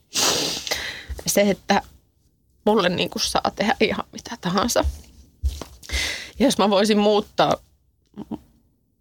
mun lapsen kokemukset sillä, että mä ottaisin, ottaisin koko loppuelämäkseni ton saman paskan takaisin, niin mä ottaisin sen saman tien. Koska siis tekemäni virhe sen lapsen kanssa niin on niin kuin ollut suurin koskaan.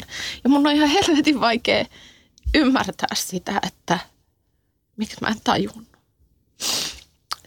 Että miksi mä en osannut suojella lasta. Miksi mä oon tehnyt sen lapsen olosta vielä pahemman. Että meillä itse asiassa hirveän pitkään meni niin, että, että tota, lapset ei tiennyt, että mä oon yrittänyt tappaa itteni. Että odotin siihen, että he on täysikäisiä, niin kerroin tämän koko tarinan. Niin vanhempi poikani sanoi, että okei, että nyt hän ymmärtää, minkä takia hänen elämässään on tapahtunut asioita että mä kyllä suosittelen kaikille ihan ehdottomasti hyvissä ajoin lasten kanssa selkeästi ja rehellisesti avoimesti tilanteista puhumista, koska vaikka lapset ymmärtää paljon ja näkee paljon, niin ei välttämättä oikeasti ymmärrä, minkä takia jotain asioita tapahtuu. Mä en halua mitätöidä mun lapseni kokemuksia sillä, että mä vetoaisin siihen, että mä oon ollut todella hankarassa tilanteessa. Se, mikä on tapahtunut, niin on tapahtunut ja mä olen siitä pohjattoman pahoillani ja se on yksin mun vastuulla. Mutta tota, mä toivon, että me löydetään niin kuin joku, joku kanava siihen, että, että mun pojan kokemukset ja se mun oma käytös saataisiin jotenkin, poishan sitä ei voi pyyhkiä, mutta että se saataisiin jotenkin niin kuin korvattua uudella tapaa. Mulla on nuorempi poika, on käynyt mun kanssa tämmöisen illan, illan tota, jossa hän kaatoi kaiken mun niskaan ja niin kivuliasta kuin sen kuunteleminen olikin, niin se oli, se oli hyväksi, koska mä koen, että ja hän koki, että se tavallaan puhdisti sitä ilmaa. Ja mun vanhempi poika on sanonut myös, että hänellä olisi ihan hirveä määrä sanottavaa ja mä tiedän, mitä sanottavaa sillä on, mutta hän ei ole vielä uskaltanut sitä jostain syystä mulle sanoa.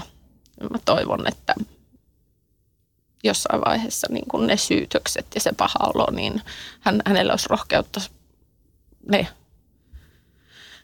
mulle avata, niin me voitaisiin jossain vaiheessa käydä, käydä näitä asioita vähän enemmän loppuun ja löytää niitä työkaluja, että me päästäisiin niin kuin tavallaan niistä viimeisistä painajaisista eroon. Ja sitten tähän masennukseen tietenkin kuului se, että yritin tappaa itseni joskus aiemmin, kun puhuttiin tästä aiheesta, niin muistaakseni sanoit jotenkin näin, että olit jopa valmis hylkäämään lapsesi, jättämään heidät yksin tänne, halusit vain itse pois tilanteesta. Missä kohtaa sulle tuli se lopullinen seinä vastaan, että sä päädyit tähän itsemurha-ajatukseen? Sitten mä olin niin pitkään ajatellut sitä, elänyt semmoisessa tilanteessa, että, että kun toivo sitä, että seuraavana päivänä kaikki on paremmin. Niin sitten huomasi, kun oli tarpeeksi monta kertaa herännyt siihen semmoiseen seuraavaan päivään, jolloin ei muutosta tuu, niin sä ymmärsit sen, että tämä on mun elämä. Mutta sulla ei kuitenkaan ollut rohkeutta tai jaksamista tai kykyä lähteä pois. Niin siinä vaiheessa ne sun elämän seinät tavallaan tulee lähemmäs ja lähemmäs. ja sä et osaa ilmaista enää itseäsi mitenkään muuten kuin että sä oot. Mä koin sen kivun niin voimakkaana, että mä tunsin, kuinka mä oon semmoisessa sikioasennossa henkisesti koko aika. Ja mitä tahansa yritti ajatella, niin se jotenkin vaan palas se avuhuuto tavallaan niin kuin yritti niihin seiniin, mutta ne ponnahti sieltä takaisin ja ne tavallaan niin kuin veitsen lailla osui viiltelemään mua takaisin siellä sikioasennossa. Että se oli niin voimakasta pahaa oloa. Mihin oltiin päädytty vaan sillä, että ei, ei niin kuin ollut elämää, ei ollut ajatuksia. Mulla se käännekohta oli sellainen, että hän oli tarjonnut kodin ystävälle, joka oli eronnut miesystävästään – ja kävi ilmi, että hänellä ja aviomiehelläni on sitten hieman sutinaa siellä meidän katon alla. Toinen poikani oli myös nähnyt tämän tapahtuvan. Ja sitten jotenkin edelleen siinä käytiin sitä keskustelua, että miten voi, koska siis sehän on nyt hirveä loukkaus. Että miten te voitte tehdä näin. Oli lauantai-ilta. Miehen lapset oli meillä, koska niillä lapsilla ei ollut paikkaa, mitään muuta paikkaa. Sillä miehellä ei ollut koti. Niin ja koska mä olin kasvattanut niitä lapsia monta vuotta, niin mä annoin sen miehen aina tulla niiden lasten kanssa viikonloppuisin meille, että niillä lapsilla olisi joku pysyvyys elämässä. Mikä on jännää, mä huolehdin niiden lasten pysyvyydestä, mutta sitten mä tein omien lasteni elämästä helvettiä. Ja se keskustelu jatkui niin kuin iltamyöhään. Mä muistan, että mä joskus neljän aikaa kyyhötin lopulta makuuhuoneen nurkassa sellaisessa kyykkyasennossa. Ja se mies oli kumartuneena mun ylle – ja huusi mulle, että tämä kyseinen nainen on niin paljon parempi kuin sinä, että sä oot likainen huora, että susta ei ole mihinkään. Ja mä tunsin ensimmäistä kertaa, että nyt mun salpaantuu henki. Mä sanoin, että vittu mä hyppään tuosta ikkunasta ulos, että mä en kestä enää ollenkaan. Ja se jätkä osoitti sitä ikkunaa ja katsomaan silmiin ja sanoi, että mene. Kukaan ei kaipaa. Sitten se taas kuoli se riita. Kaikki meni nukkumaan. Mä heräsin aamulla. Mä sanoin ensimmäiselle sille ihmiselle, että mä oon tosi pahoillani, mutta ole hyvä ja ota lapsi, se lähde. Se oli silleen, että aha, okei. Okay. Se pakkas lapsensa ja lähti. Ja mulla alkoi nousee semmoinen pieni pakokauhu. Ja semmoinen hyperventiloiva olla, että mitä mä teen, mitä mä teen, mitä mä teen. Mä soitin meidän äitille ja sanoin, että mä oon nyt vähän väsynyt. Voitko tulla hakemaan pojat hoitoon? Se haki ja kysyi, että katsomaan vähän silleen epäillen, että onko kaikki hyvin. Mä että joo, että mä oon nyt niin. Siinä vaiheessa tiedettiin jo, että en ole ihan ok. Sanoin, että mä oon nyt vaan vähän väsynyt, voitko tämän päivän pitää. Äiti lähti ja mä kävelin olohuoneessa yksi ollessani ympyrää. Mä yritin liikkua ja karistaa sitä pahaa oloa pois, mikä jotenkin oli saanut musta nyt ihan uudella tavalla semmoisen vallan. Mä itkin ihan holtittomasti, siis jotenkin ihan järkyttävästi. Ja samaan aikaan mä yritin kävellä koko aika. Et kohta tämä loppuu, kohta tämä loppuu, kohta tämä loppuu. Ja sitten mä vaan totesin, että tämä ei lopu. Että mä oon kävellyt tätä samaa ympyrää kaikki nämä vuodet, mitä mä nyt kävelin siinä olohuoneessa, että tämä ei lopu. Mä haluan, että tämä loppuu. Mä olin aikaisemmin ajatellut itseni tappamista, mutta sitten mä mietin sitä, että millaista surua pojat joutuu kokemaan. Mutta siinä sunnuntai-aamuna mä totesin, että, että mä oon niin paska.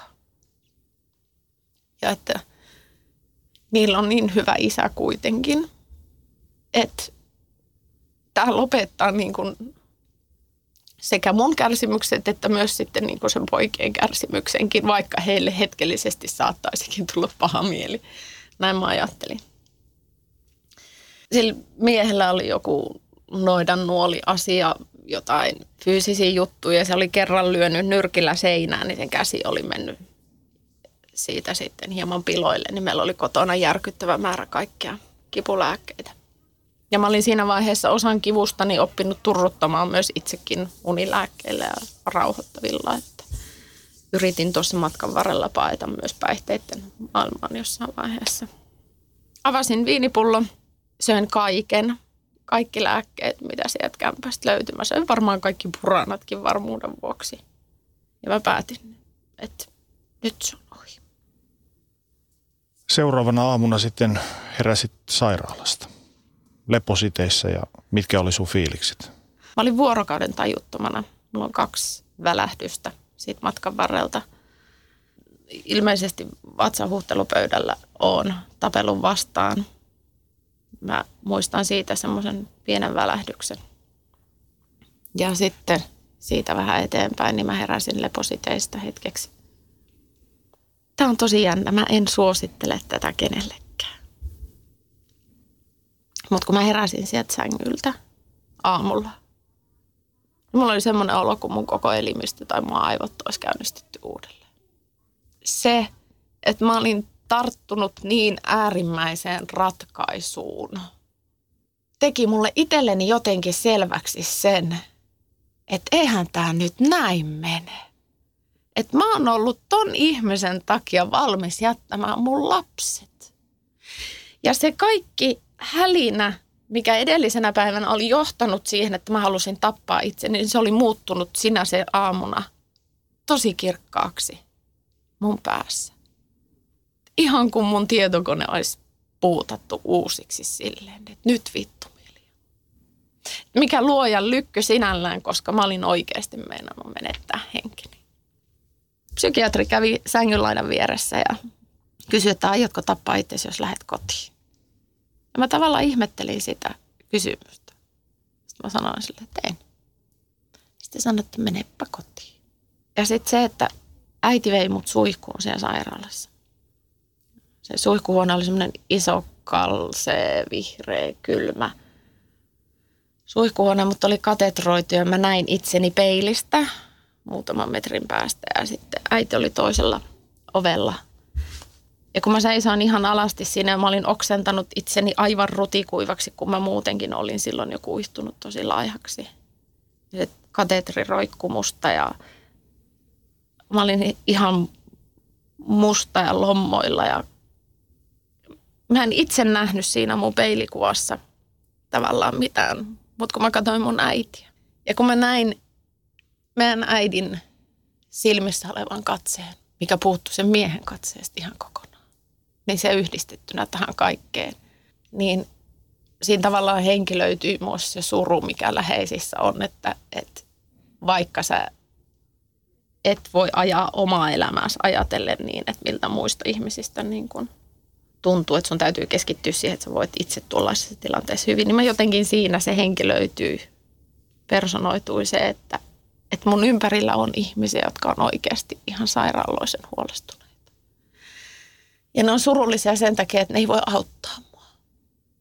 Ja sitten mä niinku siinä ymmärsin sen, että nämä ihmiset haluaa auttaa, ne on läsnä, että nyt pitää vaan niinku löytää työkaluja, että millä me saadaan tämä koko pakki kasaan.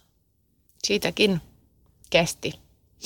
Niin kuin vaikka kyseisestä ihmisestä pääsin kyllä sitten kohtuullisen nopeasti eroon, niin sen oman minuuden, itsenäisyyden, rakkauden, armollisuuden, anteeksi antamisen, oman persoonan löytämisessä meni ihan helvetin pitkään. Se ei lopu, se henkinen väkivalta, perheväkivalta, se ei lopu siihen, että sä paat avioeropaperit tai että se ihminen ei enää sano sulle – moi moneen vuoteen, niin ei se lopu siihen. Siinä on paljon työtä. Mä oon hirveän onnekas, koska mulla oli hyvä terapeutti. Mulla oli paljon ystäviä. Tästä tuli hirveän paljon hyviä asioita synty. Ja mä oon, mulle on tarjottu mahdollisuuksia rakentaa itseni. Kaikilla ei ole samanlaista verkostoa eikä tilaisuuksia elämässään kuin mulla. Et mä oon poikkeuksellisen onnekas. Ja sen takia mä myös puhun asioista, sekä masennuksesta, itsemurhasta, väkivallasta ääneen, koska tämmöisiä asioita ei saa mun mielestä tapahtua niin, että ne unohdetaan tai että ne piilotetaan johonkin. Mun mielestä niistä kuuluu kertoa, että ihmiset ymmärtää, että ne ei ole yksin tai että ihmiset ymmärtää varoa ja että ihmiset ymmärtää hakea apua ja että ihmiset ymmärtää uskoa siihen, että kaikki voi oikeasti muuttua. Minkälainen prosessi sulle toi itsensä kasaaminen palasista oli? Se vaatii kyllä niin kuin ihan hirveän paljon. Tavallaan sä et niin kuin voi, voi jäädä vellomaan niihin ajatuksiin ihan hirveän pitkäksi aikaa, mutta sitten tavallaan sun pitää myös niin kuin kohdata it, ittees. Ja se, että sun elämä on niin kuin, mulla se ainakin on ollut sitä, että, että pitää hakata päätä seinään. Ja pitää hyväksyä se, että, että, että niin kuin epäonnistumisia tulee edelleen. Et mä oon joutunut niin kuin vuosikausia etsimään sellaista tasapainoa siihen, että mä ymmärrän, että, että kun oli niin kuin tavallaan, musta tuntuu, että oli niin kuin myös mahdollisuus siinä jossain itsenäisyyden huumassa se, että musta tulee tosi ylpeä. Mä arvotan parisuhteet jotenkin sen mukaan, että, että yritän suojella itseäni kaikelta, niin en hyväksy mitään ristiriitoja. Et siinä on varmasti niin kuin muutama parisuhteen alku myös saanut niin kuin tuta sen takia, että mä oon joutunut etsiä sitä tasapainoa. Ja sitä luottamusta toisiin ihmisiin ja itteensä hirveästi saa tehdä töitä. Kuinka kivuliasta se on? Ihan saatana kivuliasta. Ihan kauheata. Mutta tuota, luojan kiitos edelleen mun ympärillä on ystäviä, jotka on auttaneet ohjaamaan energiaa hyvään suuntaan. Että he on hirveän hyviä ihmisiä, mutta tämän kaiken onnettomuuden myötä niin heistä niin kuin syntyy myös yhä enemmän hyvää. Ja se, että, että itse paljon käytän aikaa hyvän tekeväisyyteen ja muiden ihmisten auttamisen ja että mun ympärillä on ihmisiä, jotka tekee sitä samaa ja mä oon niin koko ajan pystyn oppimaan heiltä lisää siitä, että millaista on hyvä elämä, millaista on hyvän tekeminen.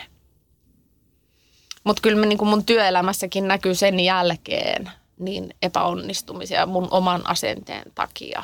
Tai sen takia, että olin lähtenyt tavoittelemaan liian suuria asioita, kun en ollut vielä kokonaan kuitenkaan terve malttia se vaatii ja se vaatii hyvää sosiaalista verkostoa ja ihan oikeaa apua, ammattiapua, missä haluaisin syyttävällä sormella osoittaa suomalaista yhteiskuntaa, joka ei A tarpeeksi tarjoa ennaltaehkäisevää mielenterveystyötä eikä valistusta ja että miten vaikea on päästä oikeasti avun piiriin. Että mä oon toiminut itse tukihenkilönä tämän jälkeen useille ihmisille ja se olisikin toisen podcastin aika, että millaisia sudenkuoppia tuossa kyseisessä järjestelmässä on. Mitkä oli tärkeimpiä huomioita susta itsestäsi ja eksästäsi? Tärkeimpiä huomioita, jotka auttoi sua eteenpäin ton parannemisprosessin aikana? Varmaan jotenkin joku, joku ajatus siitä, että mun piti oppia se, että me ollaan kaksi eri persoonaa.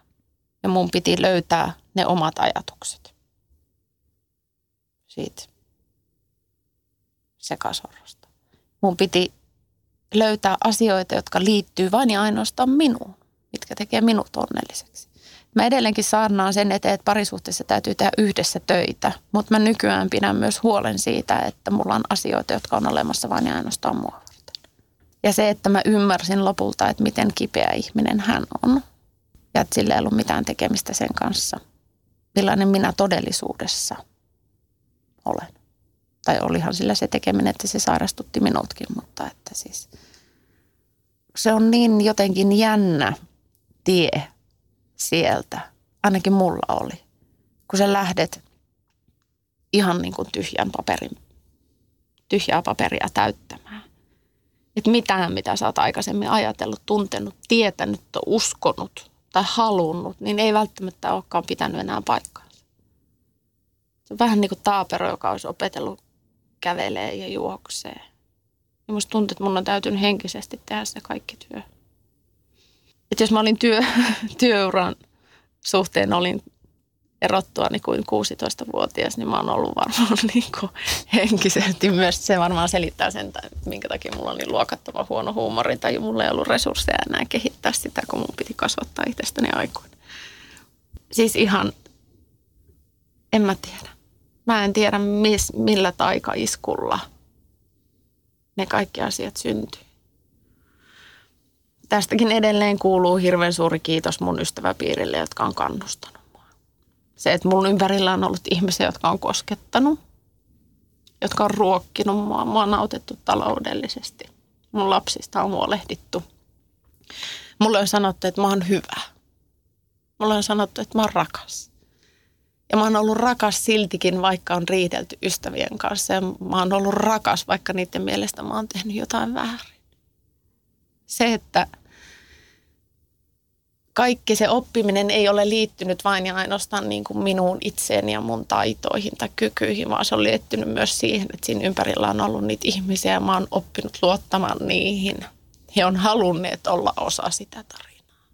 Että ne on se mun oikea perhe, jotka ei ole koskaan jättänyt. Kuinka ero miehestäsi onnistui, kun pääsit hänestä irti lopullisesti? Se oli lopettanut sen tönimisen jo. Ja me viriteltiin jotain semmoista uutta parisuhteen alkua siinä, mutta se oli taantunut semmoisen niin kuin keski-ikäisen vanhan juopon tissuttelijan. Se lähti aina pelaamaan biljardia, oli päissään kuin ankka, kun se tuli kotiin. Ei se enää tapellut eikä töninyt eikä siis mitään sellaista. Se oli muuttunut jotenkin semmoiseksi apaattiseksi, mustaksi möykäksi. Musta tuntui, että se oli ymmärtänyt sen, että hänestä ei ole niin kuin mihinkään. Se lähti yksi perjantai baariin ja tuli sunnuntaina kotiin. Oli käynyt yhdellä. Ja kun se tuli kotiin sunnuntai-iltapäivällä, niin mä sanoin sille, että voitko istua sohvalle. Istuin toiseen päähän ja katoin sitä silmiin ja ilman riidan siementä, ilman yhtään mitään. Mä katoin sitä niin syvälle sieluun kuin pystyin. Mä sanoin sille, että mä haluan, että viimeistään huomenna sä oot lähtenyt täältä pois ja vienyt kaikki tavarasi. Mä en halua nähdä sua enää koskaan. Se katsoi mua ohikiitävän ajan silmiä ja käänsi katseensa pois ja sanoi, että okei. Okay. Ja mä en ole sen päivän jälkeen nähnyt, nähnyt sitä enää sitten mun elämässä. Vihaatko häntä? En. Oletko katkera? En. Ainoa asia, jota kadun, on se, että mihin esikoiseni joutui tämän myllyn keskellä, mutta jännittävää kyllä en osaa sitä syntysyytä, juuri syytäkään, niin en osaa syyttää tätä kyseistä miestä siitä, vaan otan kaiken vastuun itselleni. Oliko missään vaiheessa tuota sun paranemisprosessia, niin oliko sulla viha ja katkeruutta häntä kohtaan? Kyllä mä uskon. Koska sen tavallaan se viha ja katkeruus on ollut se yksi motiivi siihen, että kun mä oon yrittänyt saada sen ymmärtämään, että sano, katso mua, sano mulle, että sä oot lyönyt mua, sano mulle, että sä oot alistanut mua, ymmärrä, että sä oot tehnyt mulle väärin. Ja musta tuntuu, että siinä Niin tavallaan on mies ja myönnä. Niin, mm. että mä uskon, että siinä on ollut semmoinen raivon ja vihan tunne, koska mä yritin saada samalla tavalla kuin se mies, joka tuli silloin siellä pari ulkopuolella sen uhkaavan tilanteen väliin. Niin samalla tavalla kuin hän sanoitti sen mun pahan olon. Ja samalla tavalla kuin mun esikoinen varmaan haluaisi sen menneisyyden läpikäymällä haluaisi sanottaa tätä tilannetta, niin mä samalla tavalla halusin niin kuin saada sen ihmisen tuomaan sen tilanteen olemassa olevaksi niin, ettei se ole enää mun sisällä. Ja silloin mä tulin vihaseksi, että miksi et sinä vittu ymmärrä, mitä sinä olet tehnyt minulle. Kunnes mä silloin lopulta ymmärsin sen, että mun viha ja mun katkeruus ei auta tähän asiaan. Tähän auttaa vaan se, että mä menen pois. Se ei tule muuttuu. Se ei tule vastaamaan mulle koskaan. Ja sen jälkeen viha ja katkeruus on pois elämästä. Se hävisi. Mitä vuosia jatkunut tuommoinen henkinen pahoinpitely on tehnyt sinulle? Minkälaisen miljan se on kasvattanut, kun nyt mennään vuodessa 2018? Se on kasvattanut pelottoman naisen. Mä en pelkää enää mitään. Mä en pelkää ihmisiä, mä en pelkää sosiaalisia tilanteita. Mä en pelkää itseni satuttamista. Se on tehnyt musta entistä avoimemman. Se on auttanut mua rakastamaan enemmän ja paremmin ja suuremmin, koska en halua, että yksikään ihminen mun ympärillä kokisi olevansa yksin. Mä haluan tehdä parhaani sen eteen, että mahdollisimman moni tuntisi olevansa näkyvä. Mä pelkään hirveän paljon mun lasten menettämistä. Onko se tehnyt susta paremman äidin?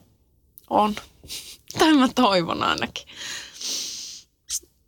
Se on tehnyt musta hyvin pitkämielisen. Ja mä yritän ihan hirveästi korvata niitä vuosia, kun mä oon ollut pois. Henkisesti pois. Ja mä oon kauhean surullinen siitä, että mun lapset kasvoivat jo aikuiseksi tässä välissä ja he on molemmat muuttunut pois kotoa. Niin tavallaan siinä vaiheessa, kun mä opin olemaan hyvä äiti, niin sitten heidän oma elämänsä oli niin kuin jo siinä vaiheessa, että heidän tuli aloittaa se itsenäinen elämä.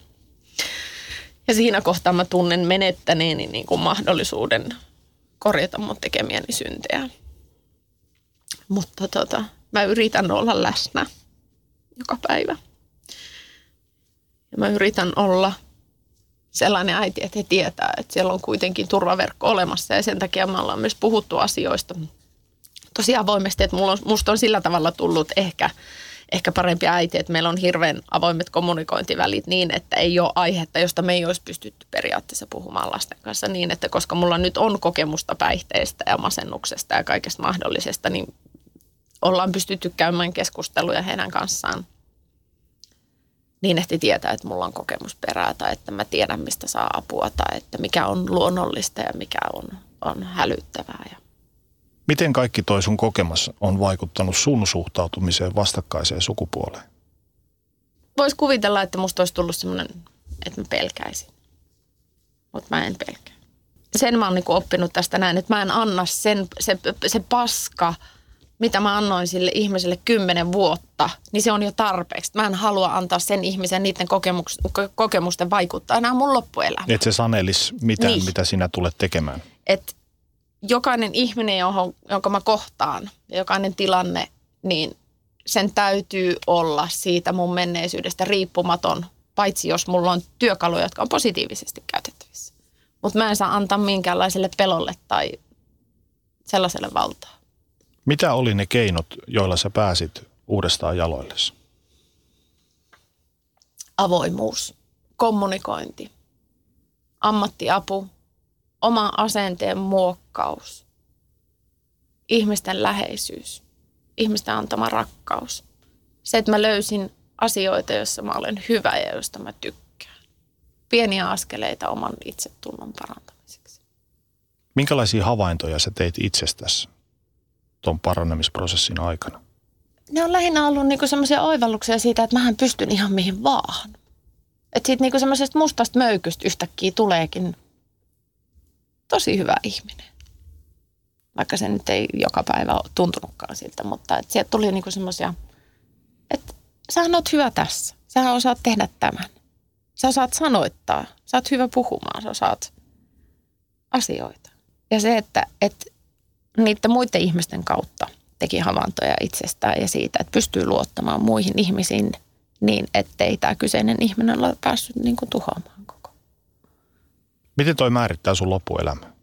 Mä en koskaan halua unohtaa sitä, mitä on tapahtunut, koska se toimii polttoaineena sille, että mä en koskaan ikinä enää halua olla antamatta itselleni hyvää elämää sen verran se on olemassa aina, että mä haluan olla terveellä tavalla itsekäs. Ja koska siihen liittyy nämä mun lapset, niin se tulee valitettavasti olemaan myös kummituksena sitä kautta, että, että tulen varmasti niin kuin hautaan asti säännöllisesti itkemään ja kokemaan sitä, että olen ollut huono äiti. No sä sanoit jo tuossa alussa, että ja pitkin tätä haastattelua, että et halua neuvoa ketään – sen kummemmin, koska jokainen tapaus on erilaisensa.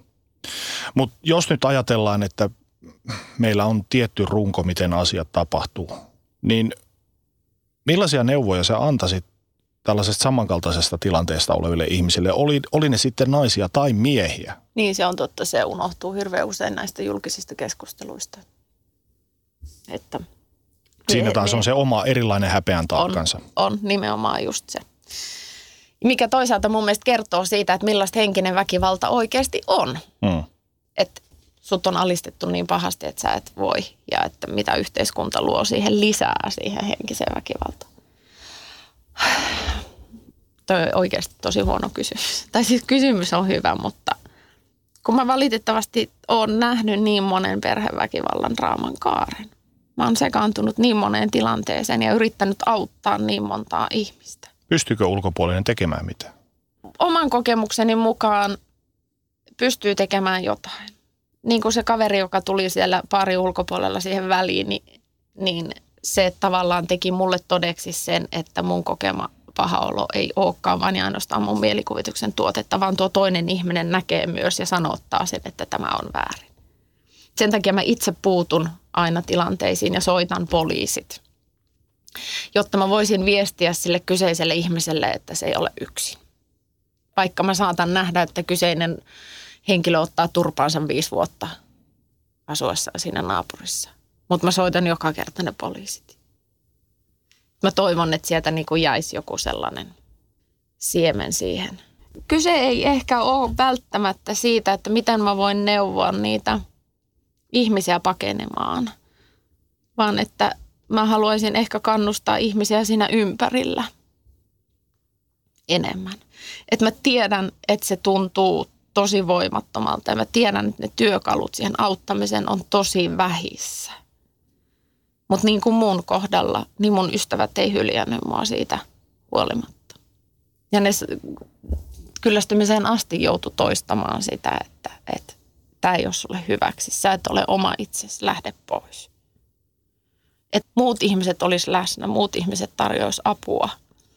Ja siinä vaiheessa, kun toinen eristäytyy, niin ei antaisi sen toisen ihmisen sulkea niitä ovia ja kasvattaa niitä muureja, vaan yrittäisi väkisin sinne jotenkin päästä mukaan. Että on hirveän sääli, että aikuisista ihmisistä ei voi tehdä lastensuojeluilmoitusta. että sä et voi niin kuin lähettää ketään sinne, kun sä et itse pääse. Ja se poliisien soittaminen, kun naapurista tapellaan, niin jumalauta, se on teidän asia myös. Mä alussa siterat, siterasin sitä kolmannen naisen biisiä ja tässä kaivoin lyrikat esille, esille. Eli biisin nimi on siis En oo kuullut mitään. Siellä sanotaan näin, että viime yönä naapurissa vaimo hakattiin, siellä vaimokulta piestiin henkihieveriin. Levotonta koiran unta meillä nukuttiin, eikä kuultu mitään. Ei kuultu mitään. Yöpaidassaan tytär hiipi rappukäytävään, se meni pommisuojaan suojaan isältään. Ja kertosää on taas, että mä en ole kuullut mitään, jos multa kysytään. Ja toi on tosi ikävä totuus, että monesti kerrostalossa ja muissa niin silmät ja kol- korvat suljetaan tällaiselta, kun ei haluta puuttua kenenkään asioihin. Allekirjoitatko Hanhiniemen lyriikat? Allekirjoitan. Meillä on tapeltu ja hajotettu seiniä ja astioita ja huudettu vuosikausia viikkotolkulla, päivätolkulla putkeen. Kukaan ei soittanut koskaan poliisia ja siitä mä oon tosi pahoillaan. Yksikään ihminen, joka kuuli sen, ei soittanut.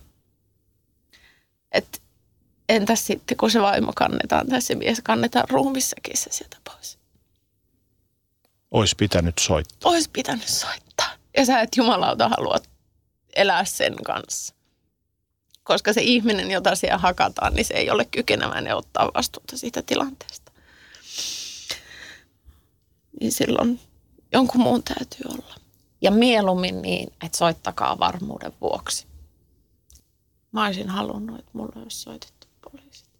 Tuommoinen vanha, vähän kulunut jargonmainen sanontahan kuuluu. Se, mikä ei tapa vahvistaa. Mm. Koetko sä, että tämä pitäisi sun kohdalla paikkansa? Koen.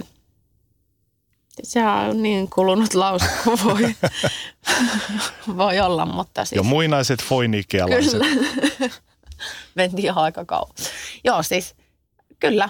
Mutta siis se johtuu vain siitä, että sen eteen on tehty myös töitä.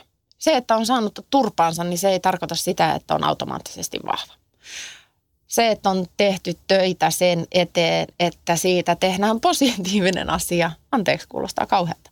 Se, että mun kokemat kokemukset muutetaan voimavaraksi. Työ... Niin, mm. sehän on se pointti.